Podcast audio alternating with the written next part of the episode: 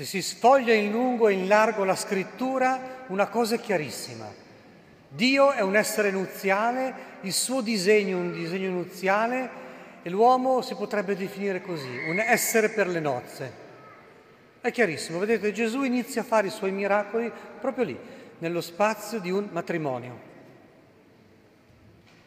Vai all'inizio della scrittura dell'Antico Testamento e cosa vedi? La creazione dell'uomo e della donna. Il loro amore fecondo è addirittura proprio immagine e somiglianza di Dio. Continui a sfogliare la scrittura, arrivi al cantico dei cantici, l'amore di Dio è immaginato proprio come l'intimità nuziale dello sposo e della sposa. Vai come quest'oggi nel libro di Isaia e cosa senti? Rileggo, il Signore troverà in te la sua delizia, la tua terra sarà, avrà uno sposo. Ti chiamerai mia gioia e la tua terra sposata. E poi dire, guarda che non è proprio un'immagine, molto di più è la realtà. Sì, come un giovane sposa una vergine, così ti sposeranno i tuoi figli. Come gioisce lo sposo per la sposa, così il tuo Dio gioirà per te. Continua a sfogliare, vai in fondo alla scrittura, come sarai alla fine in paradiso. Ecco le nozze dell'agnello, la sua sposa è pronta. Tutto il disegno è un disegno veramente nuziale. Per cui veramente mettete al centro questo, per la nostra anima, in rapporto a Gesù, dovrebbe essere sposa di Cristo, accogliere Gesù e corrispondergli nell'amore. C'è un vantaggio eh, simbolico delle donne, però, eh, però vale per tutte le nostre anime. L'ideale è essere la sposa, avere intimità, esperienza viva di amore con Gesù. Questo è l'ideale di ogni anima ed è l'ideale di tutta la Chiesa. La Chiesa è la sposa di Cristo sposo. Ma vado subito a concludere con due messaggi molto, molto concreti. E cioè, se siete sposati o se siete dei giovani, bambini, ragazzi, eccetera. Se siete sposati, è la cosa più bella che vi è successo. Eh, non mettete altri obiettivi. Le altre cose sono premesse o conseguenze o strumenti. Ma l'ideale è amatevi nel Signore.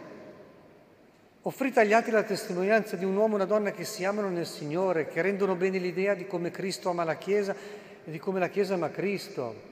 Non mettete altri obiettivi prima di questo, questa è la vostra vocazione, cioè Dio vi ha chiamati a questo a una missione coniugale.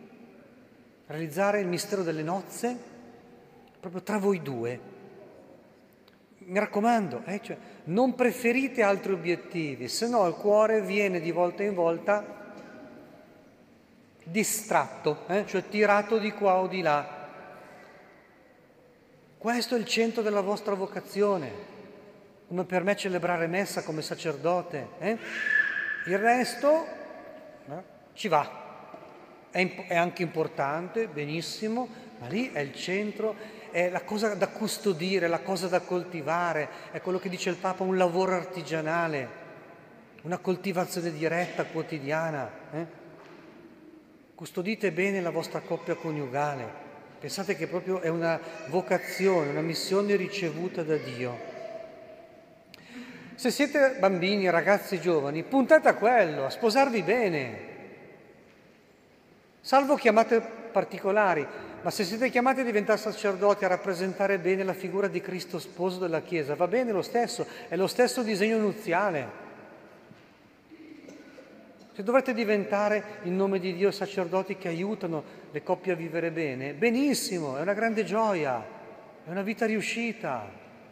Se il Signore vi chiama a diventare delle consacrate, è bellissimo, vuol dire essere più, più direttamente fin da subito spose di Cristo avere il miglior partner possibile, quello che non ti delude, quello che non ti tradisce, quello che non ha difetti, quindi è vantaggioso. Eh? Tutto questo se c'è una vocazione speciale. Ma chiusa questa parentesi, vi ripeto, puntate a sposarvi perché se no cosa ne fate, non so, del, dei vostri doni, dei vostri limiti, del vostro corpo, della vostra sessualità, della vostra intelligenza, della vostra volontà, degli studi che avrete fatto, cosa ne fai? Ecco, ti dico questo, punta a fare un dono d'amore, puntate a sposarvi bene, puntate a realizzare il disegno di Dio, tutti, ma proprio tutti intuiscono che la vita riesce o fallisce dentro i legami di amore. Puntate ai legami di amore. Invece quanti doti hai, quanti limiti hai, quanto successo professionale avrai, come andrà con la salute, con le malattie, le prove della vita. Oh mamma mia! Poi ci sono le prove e le croci. E allora ecco l'ultimo pensiero. Per tutti, ma proprio tutti, vale questo, che se presentiamo la nostra acqua a Gesù, Lui la trasforma in vino. Se ti senti afflitto, provato, schiacciato, se sembra che è impossibile, porta a Gesù la tua acqua, mettila in una giara, portala, mettila lì nel, nel calice dell'offertorio e chiedi che la tua tristezza venga trasformata in gioia Chiedi di poter affrontare bene la prova, di mantenerti dignitoso, di non scadere nella ribellione, nel lamento, nella fuga, nella rottura, nella separazione, nell'odio, nell'inimicizia, non finire lì, anche se le prove sono molto grandi. Però per fare questo abbiamo bisogno di qualcosa che noi non sappiamo fare. Ora, trasformare l'acqua in vino già non lo sappiamo fare, lo può fare solo Gesù, ma trasformare anche le nostre piccole gioie, il vino, eh?